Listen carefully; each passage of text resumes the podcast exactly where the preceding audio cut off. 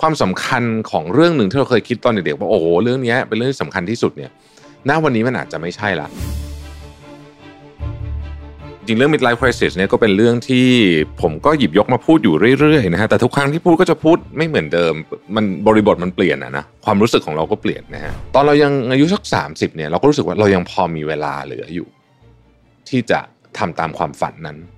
แต่พอมาใกล้ๆสี่สิบเนี่ยนะครับบางอย่างที่เราไม่ได้เนี่ยเราจะรู้ละลึกๆเรารู้แล้วว่ามันอาจจะผ่านไปแล้วจริงๆนะ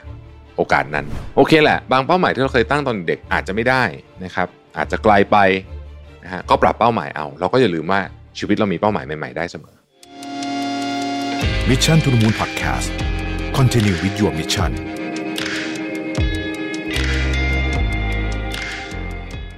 สวัสดีครับยินดีต้อนรับเข้าสู่ Mission to the Moon Podcast นะครับคุณอยู่กับประวิทย์ หานอุตสาหะครับผมวันนี้จะมาชวนคุยเรื่อง midlife crisis นะฮะจริงๆเรื่อง midlife crisis เนี่ยก็เป็นเรื่องที่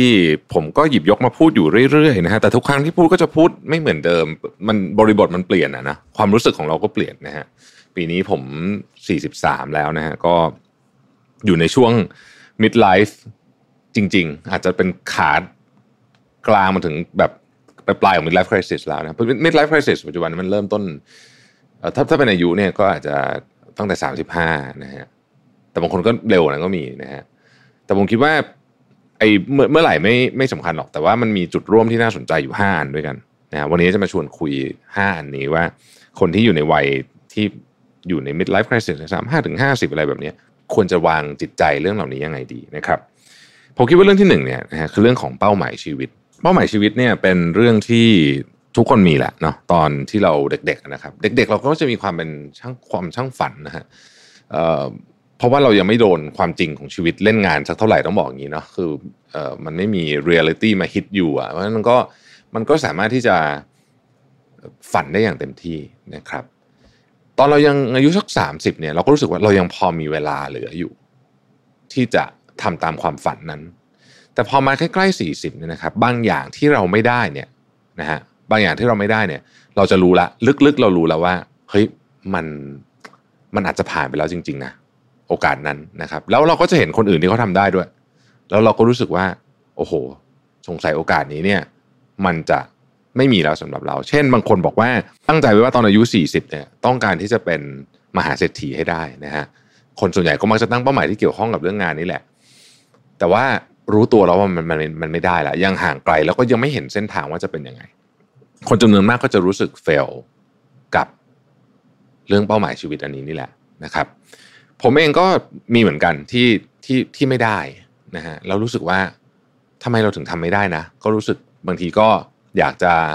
โทษตัวเองเหมือนกันแต่ผมพบว่ามันยิ่งทำให้เราไม่มีความสุขนะผมผมสครัลเกิลกับเรื่องนี้อยู่หลายหลายปีเลยนะเรื่องเรื่องเนี้ยนะครับแล้วก็พบว่าเราก็มีความเร็วของเราที่เราต้องวิ่งนั่นแหละนะครับแล้วมันก็มีบางอย่างที่เราอยากได้ที่อาจจะถูกปรับไปนะครับสมมุติว่าเดิมทีมันอาจจะเป็นรูปทรงกลมๆสีส้มใหญ่ๆนะฮะตอนนี้มันอาจจะเป็นรูปทรงสามเหลี่ยมสีน้ำเงินอะไรอย่างเงี้ยนะฮะคืออันนี้อันนี้ผมเปรียบเทียบตลกๆนะแต่ว่ามันมันมันก็เปลี่ยนไปจริงๆผมคิดว่าความสำคัญของเรื่องเป้าหมายชีวิตเนี่ยคือสองเรื่องนะฮะหนึ่ง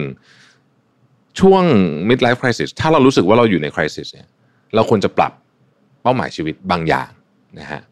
ไม่ได้หมายความว่าต้องปรับลงซะทีเดียวนะบางอย่างมันอาจจะเปลี่ยนไปเลยก็ได้ความสำคัญของเรื่องหนึ่งที่เราเคยคิดตอนเด็กๆว่าโอ้โหเรื่องนี้เป็นเรื่องที่สำคัญที่สุดเนี่ยณวันนี้มันอาจจะไม่ใช่ละนะฮะเราพอเราอายุมากขึ้นเราจะเห็นโลกอีกแบบหนึ่งกันแต่ถ้าเกิดว่าเราไม่ปรับ expectation ของเราเลยเนี่ยนะฮะเราก็จะยึดติดอยู่กับอันเดิมที่เราที่เราอยากมีตอนอายุยี่สิบซึ่งทั้งทั้งที่รู้อยู่แล้วว่ามันมันมันต้องปรับแต่เราไม่ปรับเนี่ยมันก็จะเกิดความขัดแย้งอยู่ในใจเราไม่จบสักทีนะครับอันที่สองเนี่ยผมว่ามันเป็นการเพิ่มเป้าหมายชีวิตที่เราไม่เคยนึกถึงนะไม่เคยนึกถึงในอดีตเป้าหมายชีวิตประเภทนี้ในอดีตเราไม่เคยนึกถึงเลยนะครับแต่ตอนนี้เนี่ยเรารู้สึกว่ามันเป็นเป้าหมายที่น่าค้นหาจริงๆเช่นหลายคนเนี่ยมาเล่นกีฬาแบบที่เรียกว่าเป็นกีฬาเอ็กซ์ไม่ใช่เอ็กซ์ตรีมกีฬาที่ใช้ใช้พลังร่างกายเยอะๆในตอนอายุช่วง สี่สิบห้าสิบ เนี่ยเยอะนะฮะมันมีสถิติว่าในช่วงเวลาที่คนเปลี่ยนจากสามสิบเก้าเป็นสี่สิบกับสี่สิบเก้าเป็นห้าสิบเนี่ยเป็นช่วงเวลาที่คนเริ่มทำเรื่องเหล่านี้เยอะมากวิ่งมาราธอนแข่งไอรอนแมนอะไรแบบเนี้ย นะฮะเป้าหมายพวกนี้ผมเชื่อว่าตอนอายุยี่สิบเนี่ยน้อยคนมากจะนึกถึงถ้าเกิดว่าไม่ได้เป็นนักวิ่งอยู่แล้วนะหมายถึงว่าถ้าไม่ได้วิ่งอยู่แล้วตอนอายุยี่สิบเนี่ยเราก็ไม่ได้นึกถึงหรอกว่าเราอยากจะวิ่งมาราธอนตอนตอนที่แบบแก่ๆไปเนี่ยนะฮะหรือเราอยากแข่ง Iron Man ตอนที่แก่ๆไปแล้วเราก็ไม่คิดว่ามันน่าจะมีความหมายอะไรแต่ผมพูดแบบนี้เนี่ยพูดในฐานะคนที่ชอบวิ่งนะครับแล้วก็แล้วก็อย่างที่หลายท่านที่ติดตามก็น่าจะทราบว่าผมก็ไปวิ่งมาราธอนมาหลายที่มากแล้วเนี่ยนะฮะแล้วก็มีเป้าหมายที่ไปอีกหลายที่เนี่ยผมผมกล้าพูดเลยว่าคนที่ได้เข้ามาสู่แวดวงนี้แล้วเนี่ยความรู้สึกกับเรื่องนี้จะเปลี่ยนไปมันไม่ใช่แค่กีฬาหรือมันไม่ใช่แค่การออกกำลังกายมันเป็นเป้าหมายใหม่ของชีวิตเลยก็ว่าได้นะครับและเป้าหมายพวกนี้มันก็มีหลากหลายนะฮะมันอาจจะมีเชิงจิตวิญญาณก็มีนะฮะหลายคนก็ออกไปในทางนั้นก็เยอะนะฮะเป็นเป้าหมายเชิงจิตวิญญาณซึ่งตอนอายุยี่สิบก็คงไม่ได้มาคิดเรื่องนี้กันเยอะสักเท่าไหร่นะครับเป้าหมายเรื่องของเอ่อครอบครัวอะไรเงี้ยมันก็จะมีที่มุมที่เปลี่ยนไปเยอะมากดังนั้นโอเคแหละบางเป้าหมายที่เราเคยตั้งตอนเด็กอาจจะไม่ได้นะครับอาจจะไกลไปนะฮะก็ปรับเป้าหมายเอาเราก็อย่าลืมว่าชีวิตเรามีเป้าหมายใหม่ๆได้เสมออันนี้คือเรื่องของเป้าหมายนะครับเรื่องที่สองคือเรื่องของสุขภาพครับแน่นอนนะฮะสุขภาพเนี่ยมันก็ถดถอยนะฮะตามตามวัยอยู่แล้วนะครับแต่ว่าสุขภาพที่ถดถอยเนี่ยมันมันส่งผลต่อสภาวะทางจิตใจของเราด้วยอ่ะง่ายๆนะครับถ้าเกิดว่าเรามีปัญหาเรื่องการนอนซึ่งมันก็คือปัญหาสุขภาพชนิดหนึ่งนะฮะมันก็จะส่งผลต่อเรื่องอื่นของเราหมดเลยนะครับเราก็จะรู้สึกว่าเราไม่แข็งแรงเหมือนเดิมเราไม่มีพลังเหมือนเดิมเราไม่ enjoy life เหมือนเดิมนะฮะเอ่ออะไรที่เคยทำได้ในอดีตตอนนี้ทำไม่ได้แล้วนะทำเราก็รู้สึกเหนื่อยกว่าเดิมแบบนั่นกว่าเดิมเนี่ยผมอยากจะบอกว่าเรื่องสุขภาพเนี่ยเป็นก็เป็นอีกเรื่องนึงที่ผมก็ struggle มานะฮะแล้วก็หาวิธีพบว่าเรื่องนี้เป็นหนึ่งในเรื่องที่เราควบคุมได้มากที่สุดเพราะฉะนั้นถ้าเป็นเรื่องถ้าพูดถึงเรื่องสุขภาพแล้วเนี่ยนะฮะสิ่งที่ควรทำตอนมี midlife crisis คือ take charge นะฮะคือคุณต้องคุณต้องคุณต้องตั้งเป้าหมายเลยว่าต่อไปนี้เรื่องสุขภาพเนี่ยเป็นสิ่งที่ฉันควบคุมได้ฉันจะทำมันให้ดีที่สุดนะครับเอ่อผมพูดบ่อยถึงถึงถึงสิ่งที่ผมชอบทำนะฮะเช่นออกกำลังกายนะฮะทุกวันนี้ออกกำลังกายเป็น priority ที่สำคัญที่สุดพูดง่ายๆคือเอาว่าจริงๆแล้วเนี่ยสำคัญกว่าเรื่องงานอีกซึ่งไม่ได้หมายความว่าผมมาออกกำลังกายตอนทำงานนะครับแต่ว่าเมื่อมันสำคัญที่สุดเนี่ยมันจะถูกทำก่อนดังนั้นเนี่ยทุกเช้าสิ่งที่ผมทำเป็นอันดับแรกก่อนที่จะทำอะไรเลยก็คือไปออกกำลังกายเรื่องนี้สำคัญสำหรับผมที่สุดนะฮะในแง่ของเวลาในวันปกติออกกำลังกายเรื่องกินนะครับเรื่องกินนี่เราควบคุมได้ หนึ่งร้อยเปอร์เซ็นต์ เลยนะฮะหลายคนอาจจะแบบก็บางทีมันไม่มีอะไรให้กินคือมันขึ้นอยู่กับว่าคุณดีไซน์วันของคุณยังไงนะฮะถ้าคุณรู้ว่าไปข้างนอกมันไม่มีอาหารแบบที่ควรจะกินให้คุณกินก็ทำอาหารใส่กล่องไปก็ได้นะฮะมันไม่เห็นมีอะไรเลยใช่ไหมก็ทำได้ถูกไหมฮะถ้าตอนไหนจะหิวมีโปรตีนเชคติดตัวอยู่ไหมกินซะหน่อยนึงนะฮะเราควบคุมได้เลยพวกนี้เราควบคุมได้นะเรื่องการนอนอาจจะยากนิดหนึ่งนะครับแต่มันก็ช่วยให้ดีขึ้นได้นะตอนนี้ผมในแอปพลิเคชันที่ผมใช้ไอ้เครื่องมือนั่งสมาธิของผมเนี่ยผมนั่งสมาธิติดกันมาสามอาทิตย์กว่าแล้วผมก็รู้สึกว่าเออนั่งสมาธิวันละครึ่งชั่วโมงนะฮะก็คือเช้าอาจจะยี่สิบนาทีเช้าเยอะหน่อยกลางคืนสิบนาทีอะไรเงี้ยเป็นสิ่งที่ again เราควบคุมได้นะฮะแล้วมันก็ช่วยให้เรานอนหลับได้ดีขึ้นอ้าวอย่างนี้เราก็สามารถทำได้เพราะฉะนั้นพอทำอย่างนี้ปุ๊บเนี่ยผมตอนนี้ผมรู้สึกว่าช่วงนี้ผมกลับมาเหมือนกับแข็งแรงมากๆอีกแล้วนะฮะอย่างน้อยที่สุดเนี่ยเราเห็นความเปลี่ยนแปลงเชิงกายภาพได้เลยดังนั้นสุขภาพกับ midlife crisis มันเกี่ยวข้องกันแน่นอนนะฮะแต่เราสามารถเราสามารถควบคุมมันได้ประมาณหนึ่งอย่างน้อยที่สุดเราสามารถที่จะกำหนดทิศทางได้นะเพราะฉะนั้นเราต้อง take charge ไม่มีใครมาช่วยอะไรกับเราได้เรื่องสุขภาพเราต้องทำเองนะครับอันที่สามฮะเรื่องรูปลักษณ์อันนี้มันขึ้นอยู่กับคนจริงๆบางคนก็คอนเซิร์นบางคนก็ไม่คอนเซิร์นนะฮะรูปลักษณ์คืออะไรนะฮะเช่นเดียวกันคล้ายๆกับสุขภาพนะครับเมื่อเราอายุเยอะขึ้นนะฮะสิ่งที่มันตามมาก็คือผมบางอ้วนง่ายนะครับรอยเหี่ยวย่นต่างๆนานาถ้าเกิดคุณรู้สึกว่ามันทำให้คุณไม่มีความสุขนะฮะมีวิธีจัดการแต่เรามาพูดประเด็นนี้ก่อนนะฮะเรื่องนี้เป็นเรื่องที่ผมคิดว่าเถียงกันไม่จบนะบางคนเนี่ยก็บอกว่าเราเรา embrace เรื่องนี้แล้วเราก็แฮปปี้กับริ้วรอยกับอะไรของเราเนี่ยผมคิดว่าอันนั้นนะเป็นโซลูชันที่ที่ ยาวๆแล้วน่าจะมีความสุขมากกว่าเพราะเรื่องรูปลักษณ์ต้องบอกก่อนว่ามันเป็นเพียงแค่การชะลอเท่านั้นคล้ายๆกับเรื่องสุขภาพแต่มากกว่าอีกนะฮะเพราะว่าสุขภาพเนี่ยยังดีไปได้เรื่อยๆอยู่ในระดับที่ที่โอเคแต่ยังไงไอ้ความแก่ณวันนี้ด้วยเทคโนโลยีที่เรามีเนี่ยมันก็ได้แต่ชะลอเท่านั้นเองนะครับยังไงยังไงมันก็ต้องมาถึงนะฮะยังไงก็มาถึงคือถ้าเกิดว่าเราไม่ชอบรูปลักษณ์ของเราที่ที่มันแก่ลงเนี่ยเราได้แค่ชะลอแต่อีกไม่นานยังไงเราก็จะต้องกลับไปไม่ชอบตัวเองเวอร์ชันนั้นอีกนะครับเอ่อการชะลอพวกนี้เนี่ยก็อย่างน้อยก็ที่สุดก็ทำให้เรารู้สึกดีขึ้นผมผมใช้คำว่าเป็นช่วงระยะเวลาหนึ่งแล้วกันนะครับทุกวันนี้เทคโนโลยีใหม่ๆมีเยอะนะฮะการทำให้หน้าเด็กลงการอะไรอย่างเงี้ยทำได้ถ้ารู้สึกว่าแฮปปี้ผมว่าทำนะเออผมว่าทำไม่ไม่ได้มีอะไรเสียหายนะฮะแล้วก็ทำเอ่อแน่นอนอ่ะมันก็แพงหน่อยนึงนะฮะแต่ถ้าเกิดเราแฮปปี้อ่ะมันก็ไม่เป็นไรแล้วก็มันก็เป็นของที่เราก็ก็ก็ยินดีจะจ่ายก็จ่ายได้นะฮะ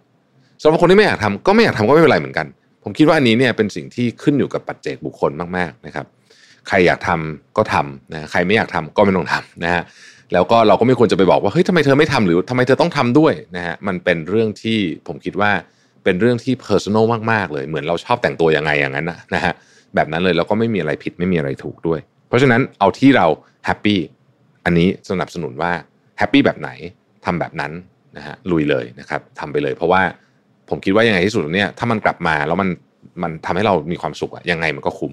นะฮะเรื่องที่สี่คือเรื่องของงานเรื่องงานเนี่ยก็จริงๆมันก็อาจจะมีบางมุมที่ทับซ้อนกับเรื่องเป้าหมายแต่บางทีก็ไม่ใช่ซะทีเดียวนะครับเรื่องของงานก็คือการเลี้ยงชีพของเรานั่นเองณถึงวันวัยนี้เนี่ยจะมีคนส่วนหนึ่งละที่ต้องบอกว่าวางแผนมาดีหรือว่าเขาโชคดีหรือว่าเขามีอะไรหลายอย่างเนี่ยนะฮะเขาสามารถที่จะเริ่มที่จะกึ่งๆจะรีไทร์ได้แล้วนะครับ เอ่อ เรื่องงานพอพอคำว่ารีไทร์เนี่ยมันไม่ใช่เลิกทำงานแต่การทำงานเป็น choice หลายคนหลายคนเป็นอย่างนั้นแล้วนะฮะก็คือการทำงานเป็น choice คือไม่ทำก็ได้ไม่ทำก็ไม่ได้เดือดร้อนอะไรแต่ว่าทำเพราะว่าอยากทำนะในในใน definition ของผมเนี่ยนี่คือการทำงานที่ดีที่สุดคือมันเป็น choice เลือกทำได้เลือกทำเท่าที่อยากทำก็ได้หรือจะวันไหนจะทำก็ได้ไม่ทำก็ได้เนี่ยถือว่าถือว่าดีอ่ะแต่คนส่วนใหญ่ยังไม่ถึงจุดนั้นผมเองก็ยังไม่ถึงจุดนั้น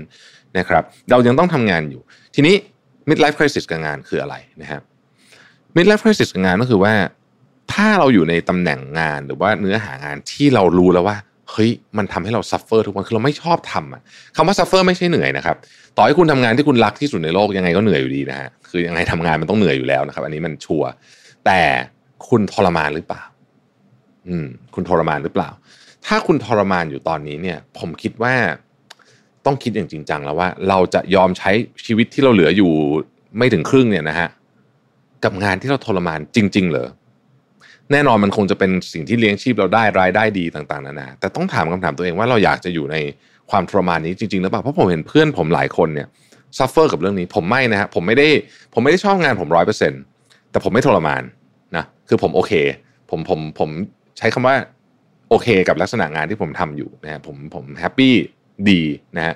ไม่ได้โอ้ไม่ได้แฮปปี้ทุกวันไม่ได้แบบโอ้โหยิ้มตลอดเวลาหรือหรือไม่ได้แบบรู้สึกว่าแบบโอ้โหนี่คืองานที่แบบฉันตามหามาตลอดชีวิตไม่ใช่ไม่ใช่แต่ก็ไม่ได้รู้สึกซัฟเฟอร์ว่าแบบโอ้โหต้องตื่นมาไปทำงานแล้ววะอะไรอย่างเงี้ยนะไม่ขนาดนั้นไม่ขนาดนั้นนะฮะเออผมคิดว่ามันเป็นสเปกตรัมนะของความชอบของงานหรืองานที่มันเป็นตัวเราเนี่ยผมคิดว่ามันไม่ใช่ศูนย์หรือร้อยมันเป็นระหว่างนั้นนะครับคนส่วนใหญ่อาจจะอยู่ประมาณสักเจ็ดสิบนะถ้าผมให้คะแนนนะฮะผมจะบอกว่าอ่ะผมอยู่สักเจ็ดสิบจากหนึ่งร้อยก็คือไปทางชอบมากกว่าไม่ชอบแล้วกันนะแต่ก็ไม่ได้ชอบทั้งหมดนะครับแต่ผมรู้สึกว่าถ้าเกิดว่าคุณทำอยู่ในโซนแบบสามสิบอย่างเงี้ยเออต้องถามตัวเองจริงๆบางทีการยอมเปลี่ยนงานแล้วรายได้น้อยลงอาจจะทำให้คุณมีความสุขมากขึ้นก็ได้นะหรือบางทีมันอาจจะไม่ได้น้อยลงก็ได้เราแค่คิดเองว่าจะน้อยลงนะครับก็เป็นเรื่องที่ต้องพิจารณาข้อสุดท้ายคือเรื่องความสัมพันธ์ครับในวัยเท่านี้เนี่ยความสัมพันธ์กับทุกคนมันจะมีความหมายใหม่กับพ่อแม่นะครับถ้าคุณพ่อถ้าเราโชคดีที่คุณพ่อคุณแม่ยังอยู่เนี่ยนะฮะความสัมพันธ์คุณพ่อคุณแม่ก็จะเปลี่ยนไปเราจะมองเห็นท่านเป็นเรียกว่าเป็นเป็นอีกแบบหนึ่งกับตอนที่เราเด็กๆแน่นอนเลยนะฮะคือเราจะรู้สึกว่าเฮ้ยมันก็มันก็แค่นี้แหละบางทีจะเถียงกันก็ไม่รู้จะเถียงกันทำไมอ่ะมันก็แค่นี้เองนะฮะอย่างเงี้ยนะฮะหรือกับกับเอ่อคู่ชีวิต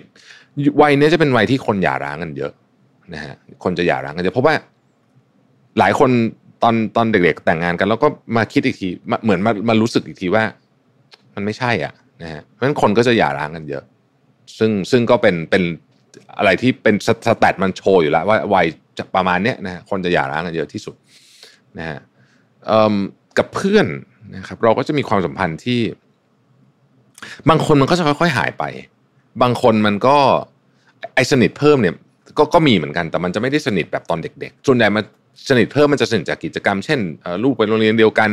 อะไรแบบเนี้ยนะฮะแล้วมันก็เลยมารู้จักกันอย่างเงี้ยแต่มันก็ไม่ได้สนิทแบบแบบเหมือนเพื่อนในวัยรุ่นนะซึ่งผมคิดว่าความสัมพันธ์ทั้งหมดถ้าเรามัดก้อนเดียวกันเนี่ยเราต้องมองมันจากเลนส์ใหม่คล้ายๆกับเป้าหมายเหมือนกันว่าตอนนี้หลังจากนี้เราอยากจะมีชีวิตยังไงจริงๆนะครับอย่าหลงไปกับเรื่องที่มันแค่ชั่วคราวนิดๆหน่อยๆแต่เราต้องมาดูจริงว่า